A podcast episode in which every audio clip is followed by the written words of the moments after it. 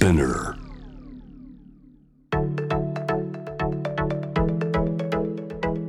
伊藤忠 Dear Life, Dear Future Brought to you by 伊藤忠 SDGs スタジオ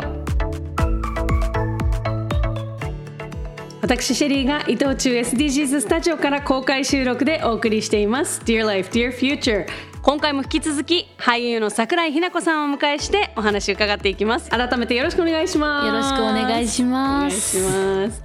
ひなちゃんは、はい。えーこの SDGs17 の目標ありますけれども、はい。なんか中で気になるもの関心あるものってありますか？そうですね。目標3のすべての人に健康と福祉をに興味がありますうんね。うんうん。それはどうしてですか？そうですね。あの仕事柄こう体調に気を使ったりとかするし。病気できないからねそうですね、うん。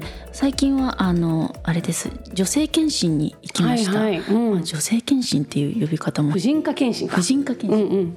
大腸とあと子宮と胸とって検診に行きましたね、へえ。すごいドキドキしましたけど、うんうんうんでもねなんかこう今26ですけど、なんかこう20代だからってこうかからないわけではない。そう。子宮頸がんは実は20代30代がすごく多いんですよね。ね。うん。だから検診に頑張って行ったりとか、うん。あと私の父が数年前に結構大きい病気をしたんですよね。うんうんうん。でもう本当にこう入院するぐらいの大きい病気で。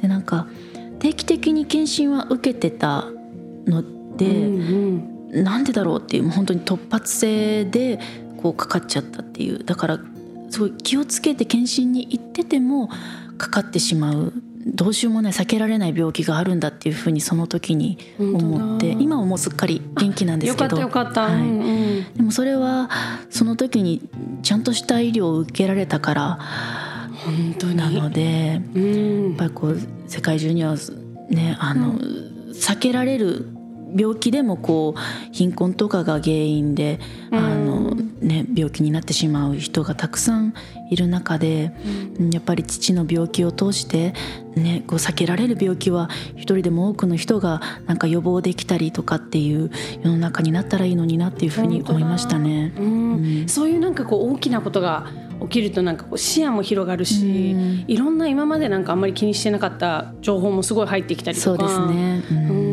そしてあの私も父があのちょっと前に病気今も元気なんですけど、あはい。やっぱりその時に本当に医療の皆さんにもすごい感謝するよね。そうですね、お医者さんももちろんですし看護師さんたちのやっぱりその知識とそのや、優しさとあのパワーとサポートと、はいい、や本当にあのあの仕事ができる方々はちょっとやっぱりこう一段二段上の人間たちだなってすごい思った。本当に感謝しましたね、うん私も本当にね、この場をお借りして、はいあの医療界隈の皆さん本当にありがとうございありがます。とうございます。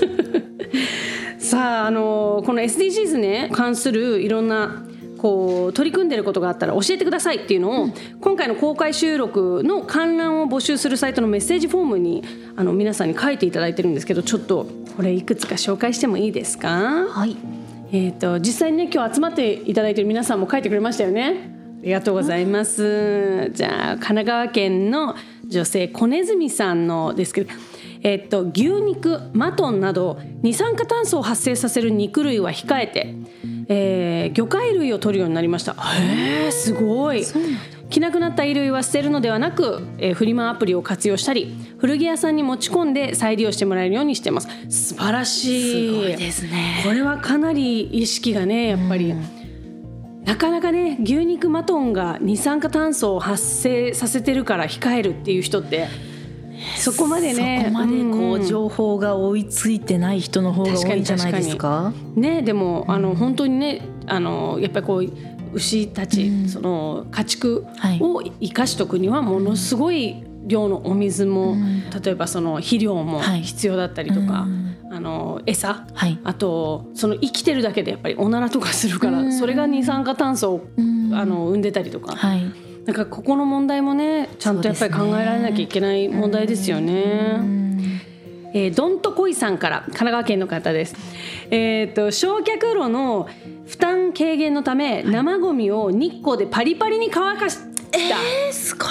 だこれは何ですか？何ですか？私も最近知ったのよこれ、はいパリパリに乾かして出している、これねなんかご生ゴミって、はい私とかも本当そうなんだけどこうなんか野菜でも何でもこうバーってくずが出たら、はい。ボイってそのまま捨てちゃうでしょはい捨てちゃいます。もっと言うとお茶とかをさ、はい。だ出した後の出し殻のパックとかも、はい。そのままボイって捨てちゃうでしょ、はい。水分が結局あの燃やすのに、はい。たくさん燃料を使うから、そうゴミが濡れてるとそれだけ二酸化炭素ももちろん排出されるしそのあのそう燃料を使うから環境に良くないんだって。だからなかった。なるべく水分を減らしてからゴミに出した方がいいって聞いへてなるほどと思ってちょっとしたことなんですけどなんか残ってる汁なるべくしっかり捨ててとか、あのお茶のパックギューって絞って、はい。あのうちはあの石鹸を置いてるこうラックみたいなのがあって、はい。そこに置い一日置いて パリパリになった時に捨てるみたいな。あいいですね。そうちょっとしたことなんですけど、そう。どんとこいさんは一緒一緒。もう一つやってますよ。プロギングのイベントに参加して楽しく健康的にゴミ拾い。プロギンプロギング。プロギングとは、えースウェーデン語の拾うと英語の走るジョギングはい。を掛け合わせたスウェーデン発祥のジョギングをしながらゴミを拾うスポーツ。スポーツなんだ。2016年ストックホルム出身のアスリートエリック・アルストロム氏が始めたことできっかけで広まった。プロギングはフィットネスや健康促進に効果的なのはもちろんビーチやトレイルコースなどをゴミ拾いをしながら走ることで、えー社会課題に対しても気軽に貢献できるのがポイント、えー今や世界100カ国以上で楽しまれてるなんだ。えねえねえ。はい。ジョギングとゴミ拾いの動作は筋肉や体幹を鍛えるんだって。だからプロギングの消費カロリーは普通のジョギングと比べると1.2倍増えるえー、すごい。それぞれ走ってあゴミだっつったらこうスクワットするわけでしょ。そうですよね。ねいや環境にも良くて体にも良くて。そうよ。いや一石二鳥プロギング楽しい。へえいいね。いいですね。プロギングイベントやってほしいな。やってほしい。やりたい、ねえ面白そうだよね、みんなさこうすごいこうなんかこうナイキとかのもうガチガチの あのランニングの格好してんのにさゴミ袋とトング持ってさ。シャッシャッシあったあったっつって。えでもこれスポーツっていうことですからそのあるのかすよね。な大会とか。あるんじゃないですか？勝ち負けとかあるのかな？たくさん拾った人が勝ちとか。スピードなのか、はい。その重さなのかとか、ああそうですね。珍しいゴミを拾ったら何ポイントとか。なんか結構いくらでもできそう、楽しいですね。うん。へえ面白い。知らなかった。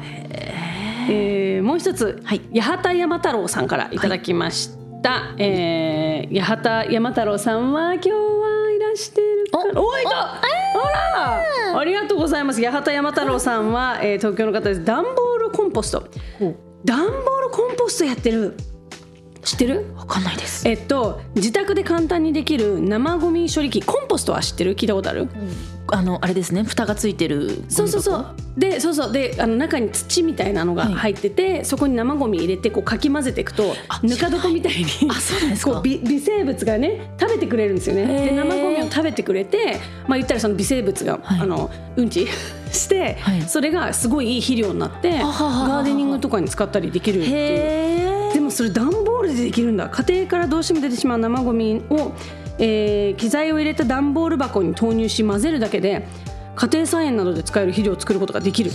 えーゴミが減りそうだからまさにあの、や野菜とかの生ゴミも、やっぱ燃やすとなるとすごいパワーが必要だから、そうですね。エネルギーが必要なんだけど、そのまんまコンポストにしちゃうから燃やさないからすごくいい。えいいですか？便利ですか？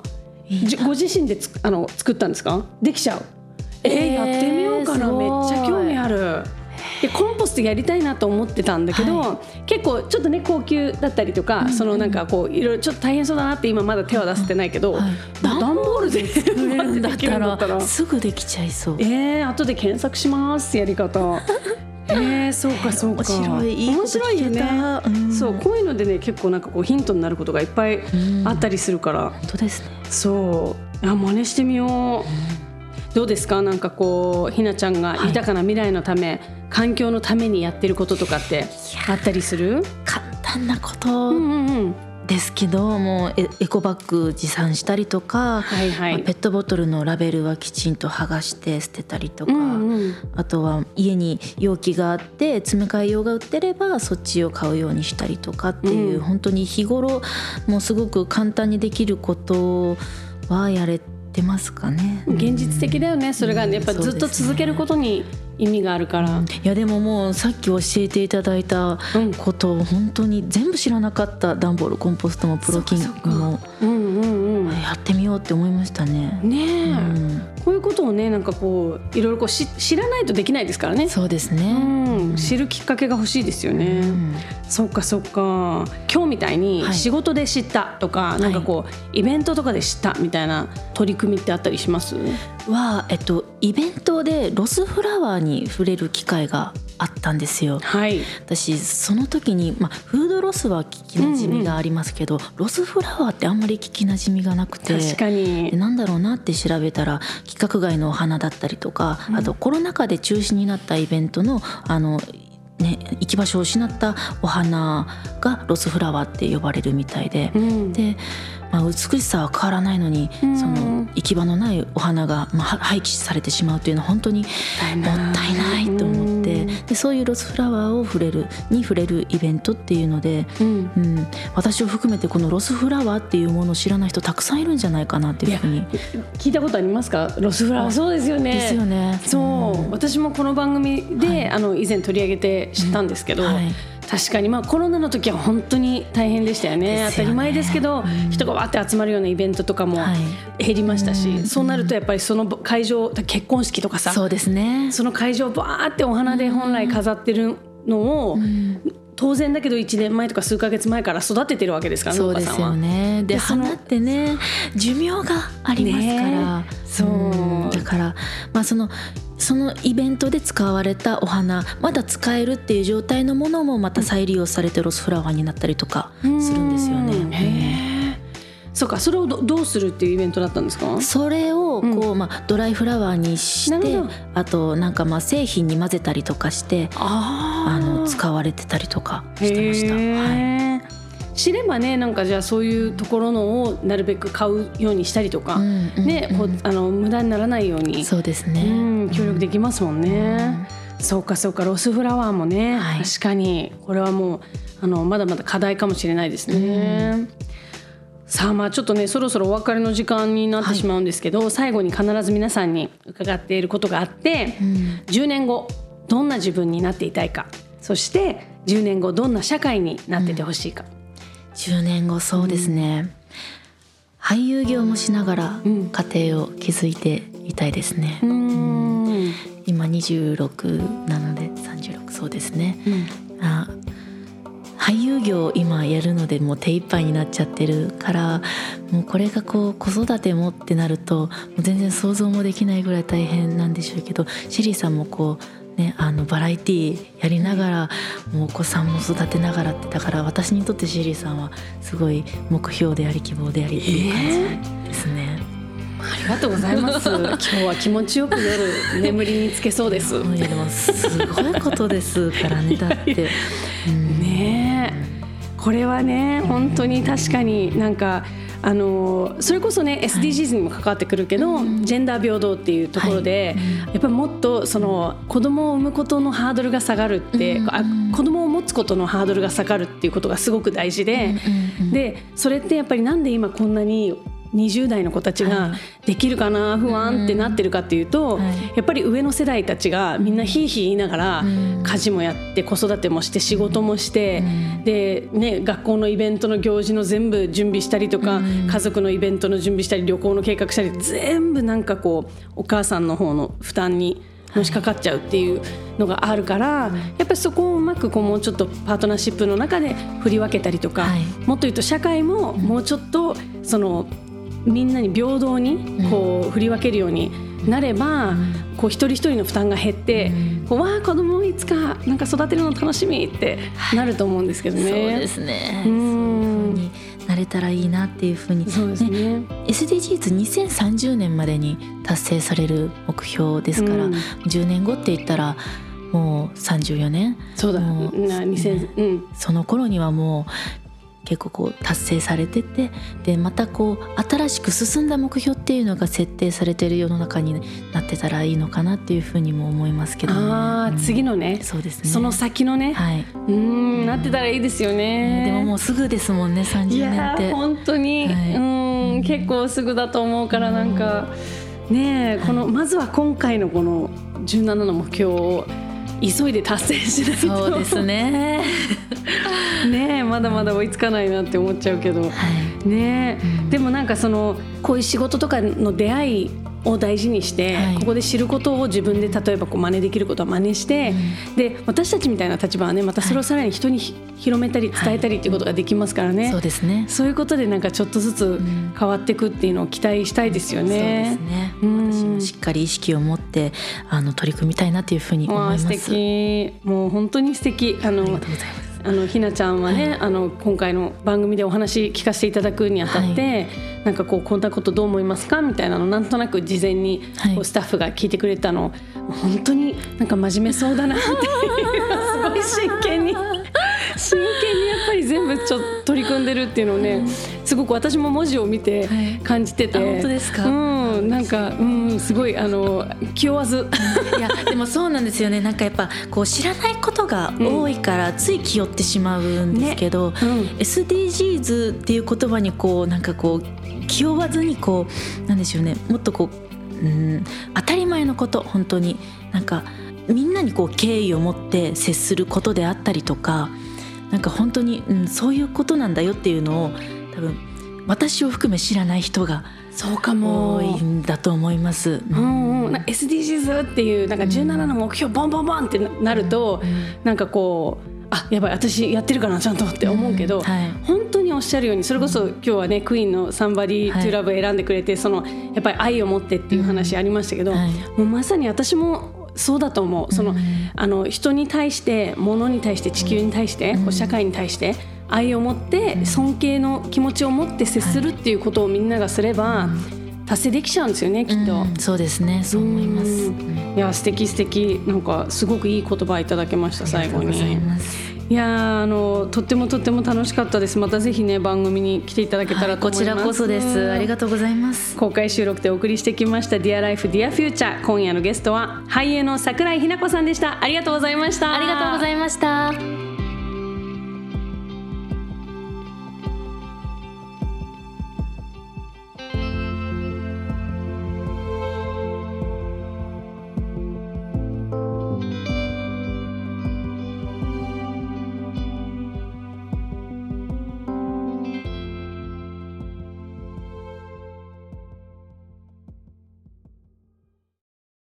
育てる作る食べる返す。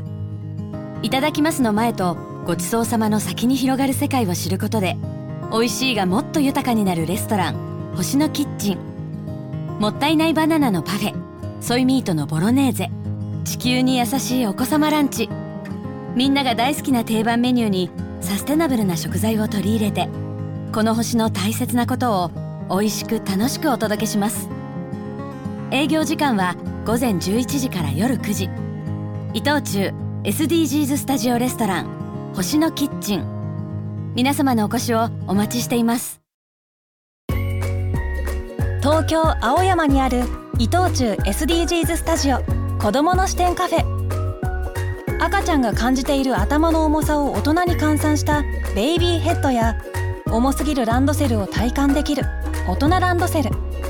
2歳児から見える朝食風景を再現した2歳の朝食など子供になって世界を見ることができる体験型のカフェです。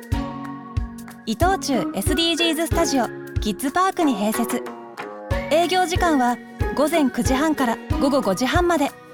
気軽に立ち寄って子どもの世界を体験してみてくださいね。